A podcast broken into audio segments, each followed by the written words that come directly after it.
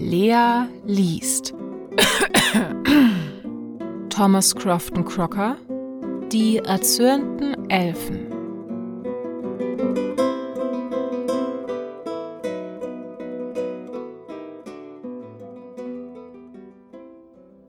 Wer nicht beständig in Furcht vor den Geistern lebt, der tut wohl. Gewisslich haben sie dann weniger Gewalt über den Menschen. Wer aber gar keine Rücksicht auf sie nimmt oder gar nicht an sie glaubt, der handelt sehr unklug, sei es Mann, Weib oder Kind. Denn es heißt mit Recht, an guten Sitten trägt keiner schwer oder Artigkeit kostet kein Geld. Und doch gibt es Menschen, die so verstockt sind, dass sie sich einer Artigkeit schämen. Diese sollten sich an Carol O'Daly ein Beispiel nehmen. Das war ein junger Bursche aus Connacht, groß und stark gewachsen und in seiner Heimat gewöhnlich Teufel Daly genannt. Er pflegte von einem Ort zum anderen zu ziehen, ohne dass irgendeine Furcht ihn zurückhielt. Er ging zu jeder Stunde der Nacht über einen verfallenen Kirchhof oder sonst einen Platz, wo die Elfen gerne hausten. Auch trat er aus einer Wohnung in die andere, ohne das Zeichen des Kreuzes zu machen oder Glück auf zu sagen. Es begab sich, dass er einmal in der Grafschaft Limerick umherzog und sich auf dem Weg nach der ehrwürdigen Stadt Kilmallock befand. Gerade am Fuße von Knockfirna erreichte er einen Mann von würdigem Ansehen, der auf einem weißen Pferdchen dahintrabte. Die Nacht war herangekommen, und nachdem sie sich gegenseitig mit Artigkeit gegrüßt hatten, ritten sie eine Zeit lang nebeneinander her, ohne viel Wort zu wechseln. Endlich fragte Carol O'Daly seinen Gefährten, wie weit er noch reite. Nicht lange mehr euren Weg, antwortete der Pachter, von dem er das Aussehen hatte. Ich will bloß auf die Spitze dieses Berges. Und was treibt euch in der Nachtzeit dahin? fragte O'Daly. Wenn ihr es doch wissen wollt, antwortete der Pachter, das stille Volk. Die Elfen meint ihr? rief O'Daly. Redet leise, sagte der andere, oder es könnte euch übel bekommen. Mit diesen Worten wendete er sein Pferdchen seitwärts nach einem schmalen Pfad, der den Berg hinaufführte, indem er Carol gute Nacht und glückliche Reise anwünschte. Der Gesell, dachte Carol, hat nichts Gutes vor in dieser lieben Nacht, und ich wollte darauf schwören, es treibt ihn zu dieser Stunde etwas ganz anderes auf den Berg als die Elfen oder das stille Volk. Die Elfen, wiederholte er. Sollte ein vernünftiger Mensch den kleinen Rotkäppchen nachlaufen? Einige behaupten wohl, dass es solche Geschöpfe gibt, andere leugnen es. So viel weiß ich aber, dass mich kein Dutzend davon erschrecken sollte, ja keine zwei Dutzend, wenn sie nicht größer sind, als ich sagen höre. Während diese Gedanken ihm durch den Kopf gingen, richtete er seine Augen beständig auf den Berg, hinter welchem der Vollmond in aller Pracht aufstieg.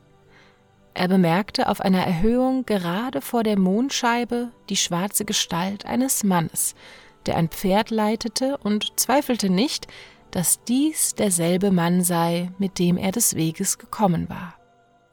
Der Entschluss, ihm zu folgen, fuhr blitzschnell durch seine Seele, Mut und Neugierde zusammen hatten jede Bedenklichkeit verscheucht.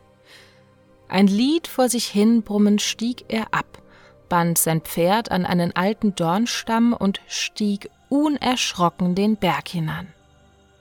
Er folgte dem Pfade in der Richtung, die der Mann mit dem Pferdchen genommen hatte.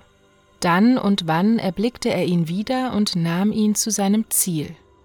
Beinahe drei Stunden lang stieg er mühsam auf dem rauen und manchmal sumpfigen Pfad, bis er endlich zu einem grünen Rasen auf der Spitze des Berges gelangte. wo er das Pferdchen in aller Freiheit und Ruhe grasen sah. O'Daly schaute sich rings nach dem Reiter um, er war nirgends zu sehen. Bald aber entdeckte er in der Nähe des Pferdchens eine Öffnung in dem Berg, gleich der Mündung eines tiefen Schachts, und erinnerte sich in seiner Kindheit manche Erzählung von der schwarzen Höhle des Bergs Nokfirna gehört zu haben.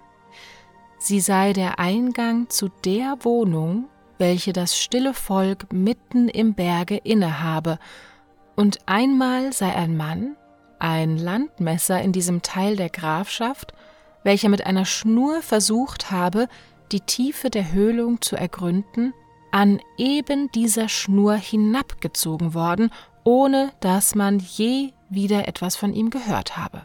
Und manches andere dieser Art. Das sind alte Weibergeschichten, dachte O'Daly. Und da ich den weiten Weg gemacht habe, so will ich an die Haustüre klopfen und sehen, ob die Geister daheim sind. Und ohne sich weiter zu bedenken, fasste er einen gewaltigen Stein so dick, ja so dick als seine beiden Hände, und schleuderte ihn mit aller Kraft in die Öffnung. Er hörte, wie er hinabsprang und von einem Felsen zum anderen mit gewaltigem Getöse abprallte. Er bog sein Gesicht vor, um zu vernehmen, ob der Stein auf dem Grunde niederfiele, aber derselbe Stein, den er hinabgeworfen hatte, kam mit nicht geringerer Gewalt, als er hinuntergesprungen war, wieder zurück und gab ihm einen solchen Schlag ins Gesicht, dass er über Hals und Kopf von einer Klippe zur anderen taumelnd den Berg hinabrollte, viel schneller als er hinaufgestiegen war. Am folgenden Morgen fand man Carol O'Daly neben seinem Pferde liegend, seine Haut war geschunden und zerrissen, die Augen geschlossen und die eingedrückte Nase entstellte ihn auf sein Lebtag.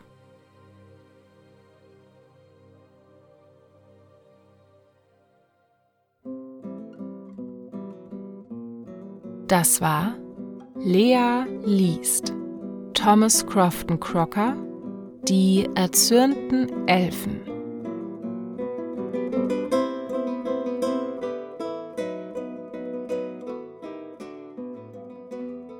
Hallo, hier ist Lea.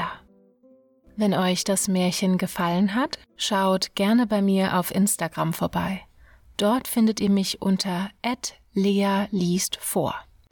Und wenn euch das Märchen richtig gut gefallen hat oder ihr mich einfach so unterstützen wollt, könnt ihr mir unter buymeacoffee.com slash lealiest einen virtuellen Kaffee ausgeben. Alle Informationen und Links findet ihr auch in der Folgenbeschreibung auf Spotify. Danke und schlaft gut.